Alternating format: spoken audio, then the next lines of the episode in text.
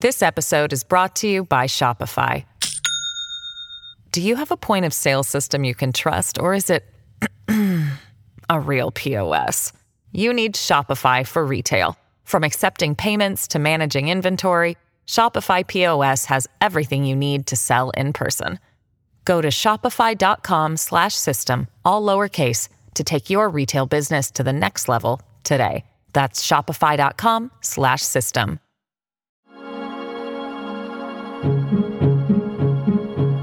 This is Under the Dome. On today's episode, reporter Dawn Vaughan and News and Observer politics intern Kyle Ingram take a look at what's happening in North Carolina politics for the week of July 11, 2022. For the News and Observer, this is Dawn Vaughan, your host for Under the Dome for the week of July 11th, 2022. I'm here with Kyle Ingram. We're going to talk about a couple different things going on in North Carolina politics that are looking ahead to the midterm elections. Those are several months away, but it doesn't mean that campaigning hasn't started yet. Uh, one big thing that's been going on and is, is still a factor in upcoming midterms is the Green Party wanting to be on the ballot. So Kyle has written several stories about it, and it's an ongoing story. So maybe for those who aren't familiar, can you kind of tell us where we are with things and then kind of look into what this means? Of course. Yeah, I, I really don't think we expected the Green Party to be taking up so much of the political news in North Carolina lately, but that's where we're at. Uh, they're a progressive third party. Um, they had did not have official certification here in North Carolina, so they've been running a petition campaign to try and get on the ballot for the midterms. And uh, they had a very uh, contentious uh, process with the State Board of Elections trying to get that certification through. Uh, the state board met last week and cited uh, allegations of fraud. And for that reason, they denied their certification, although they reported having more than the required signatures needed to be on the ballot. So since then, uh, we've been looking further into, uh, you know, the state board's reasoning for this, um, and we found that some pretty powerful Democratic forces have been involved in uh, trying to get the Green Party certification denied. Uh, they sort of see the Green Party as a potential to take away votes from them as Democrats, considering their platforms are somewhat similar. Uh, so we saw the Democratic Senatorial Campaign Committee, for example, texting signatories of the Green Party's petition, asking them to revoke their signatures. And uh, we even saw a national law firm, the Elias Group, which whose founder has been involved with Hillary Clinton and John Kerry, uh, has been submitting complaints to the state board, uh, showing evidence of potential fraud. So those are all things that came into play before the state board made their decision.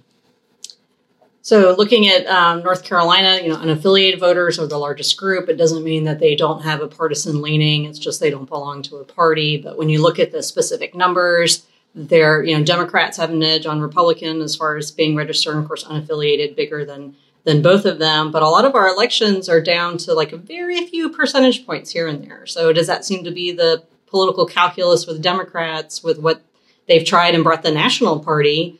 you know, uh, factor into because they're worried about uh, about those few percentage points that the Green Party could take. I think that's exactly what the Democrats are worried about. Um, national media outlets, national political analysts have already started to say that North Carolina Senate race is going to be one of the most competitive. And I think that they're worried about any single percentage point that could be taken from them by any other party.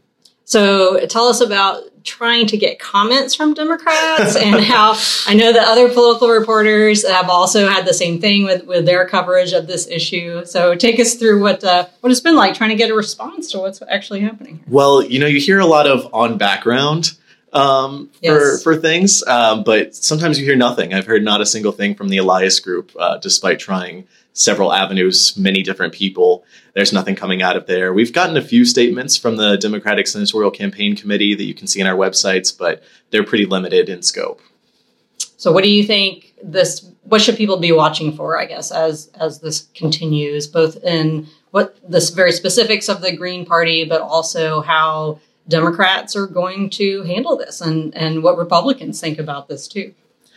Well, I really don't think the Green Party is going to give up on this without a fight. You know, the candidate filing deadline has passed, but it's not clear to us yet whether that's something that could be uh, changed by a court.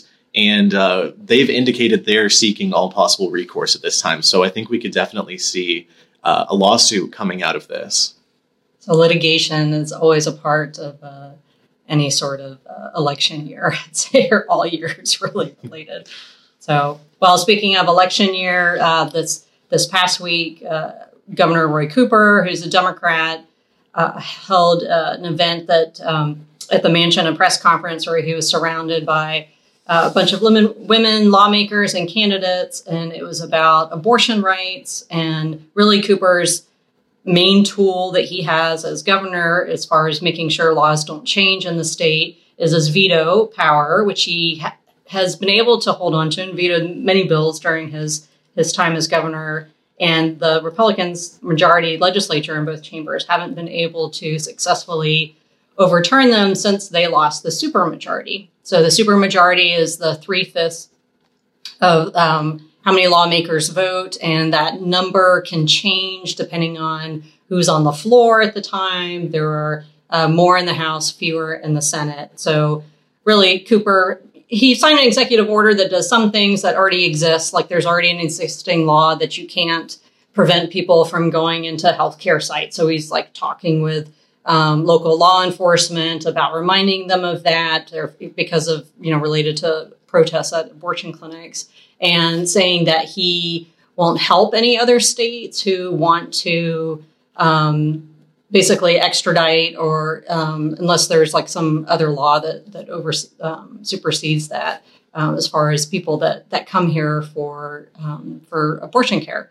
Uh, North Carolina's law at the, at the current time is that um, there are a few other factors, but it's, it's 20 weeks. Although, again, we you just mentioned litigation and lawsuits and the courts, and and that you know could change depending on on how that's enforced um, this year. But the main thing that, that Cooper emphasized, and the reason he had this crowd of supporters there, was that he's trying to get other Democrats elected to the legislature to prevent them from or re- prevent Republicans from having the supermajority that they would need to make, um, make bills become law without um, without Cooper say so. So that was uh, one other thing. Looking at midterms this year, um, you know, it was a government building, and he brought in people who aren't lawmakers. It's interesting how politicians sometimes will say, like, if somebody was at an event or wasn't at an event, it's because you know, are they actually a serving lawmaker? Are they a candidate? You know, there are questions about uh, you know Biden and Harris's visits where uh, was you know Senate candidate Cheri Beasley there or not, and why wasn't she there or not? And they're like, well, was she actually in office now? And do you only invite the sitting lawmakers or not? And this is kind of inside baseball, but it was interesting to note that you know there were um, lawmakers, current lawmakers like Senator Batch and Cooper Suggs, but also um, former House member Christy Clark was there, who's running again, and then several women that are running in um, competitive districts. I guess really every district is competitive this election year. So obviously, abortion is a factor in um, a lot of voters' minds, not all voters. So we'll see what um, how much of a you know impact that has on on turnout or anything else, which probably explains why the Green Party and whether or not they take any votes from Democrats is, is why they're up to something, why the Democrats are up to something had Republicans indicated what they would do with the supermajority if they got it and they could overturn the governor's veto? Well, so right when the short session started, uh, we asked really once everybody knew that like Roe versus Wade, you know, overturning was coming, but hadn't actually come yet. We asked House Speaker Moore on that very first day what his plans were, and he laid out what I was just saying about a supermajority of that. Are they going? Are Republicans going to put forth any new legislation around abortion? And he said, well we don't have super majorities, and whatever we do, Cooper is just going to veto. So essentially, what is what's the point if it's if it's not going to go anywhere? They've done that before in the past, and it's you know messaging bills where you're letting your constituents know, letting everybody know that this is our legislative priority. Kind of, you know, on a completely different issue, the way like Medicaid expansion, they each pass their own bill. It's like this is what we want to do, and the chambers will do that to kind of show what they want and just get it out there. So really, Republicans could have put a bill out there, even knowing that Cooper was going to veto it, to show North Carolinians this is what we want to do when we have the power. But they decided not to.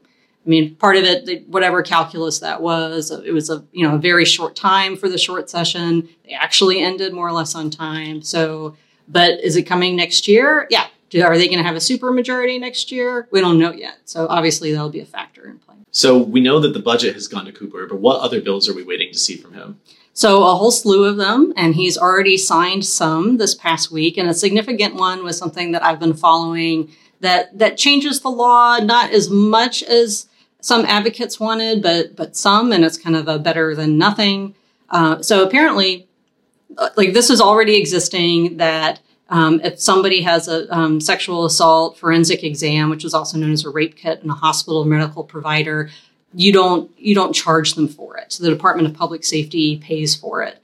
But it turns out that it looks like dozens of hospitals were billing the survivors and the insurance companies for it. And part of it, knowing like what are the exact numbers, did they actually do this? Is there was no unifying code that's like, this is what this is. You need to send this to Department of Public Safety. And if you do it anyway, we're going to give you a big fine. So that's what was in a House bill that passed. So when it came up in the Senate in a different bill, part of a different bill, and this is the one that Cooper signed into law, uh, there is no financial penalty for people that, that do it, but it's against the law. So you could obviously have, again, everything circles back to litigation like that coming as a result, and it raises the amount that the companies are um, are reimbursed for um, for these different related costs with the forensic exam. So that's a significant um, bill that that's now in law. A lot of other minor bills that that Cooper has on his desk um, some about alcohol, some about variety things. There's a regulatory reform bill. There's um, just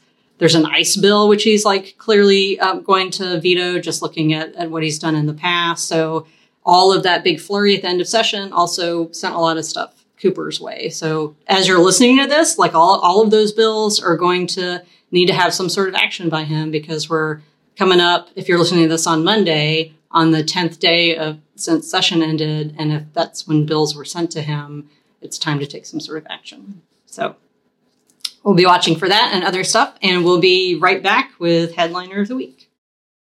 This episode is brought to you by Shopify. Do you have a point of sale system you can trust, or is it a real POS? You need Shopify for retail. From accepting payments to managing inventory, Shopify POS has everything you need to sell in person.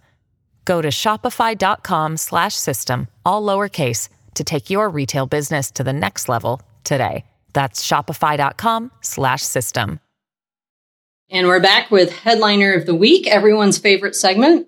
So Kyle, who or what is your headliner of the week? My headliner for this week is Matthew Hoh. Uh, Matthew Hoh was meant to be the Green Party's candidate for U.S. Senate, and it appears those hopes are dashed, at least for now, by the denial of the party certification. But who knows what could happen with litigation in this state.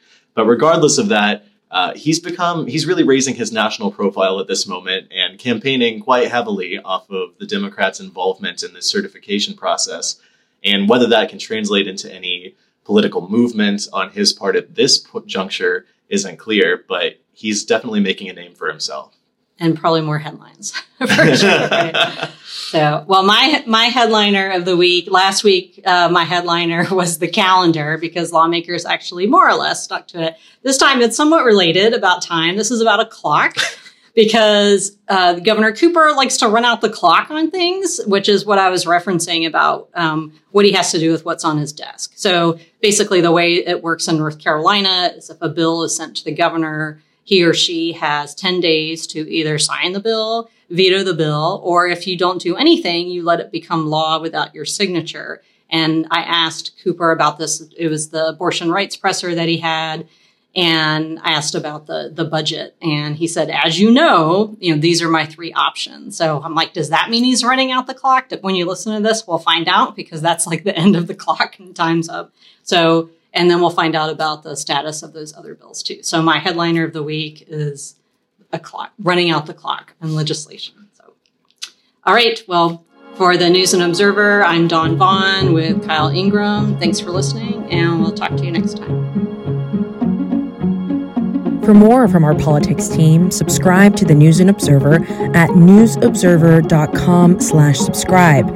Follow us on Twitter at Under the Dome and NC Insider, and sign up for our weekly political newsletter, also called Under the Dome, at newsobserver.com slash newsletters. Thanks for listening.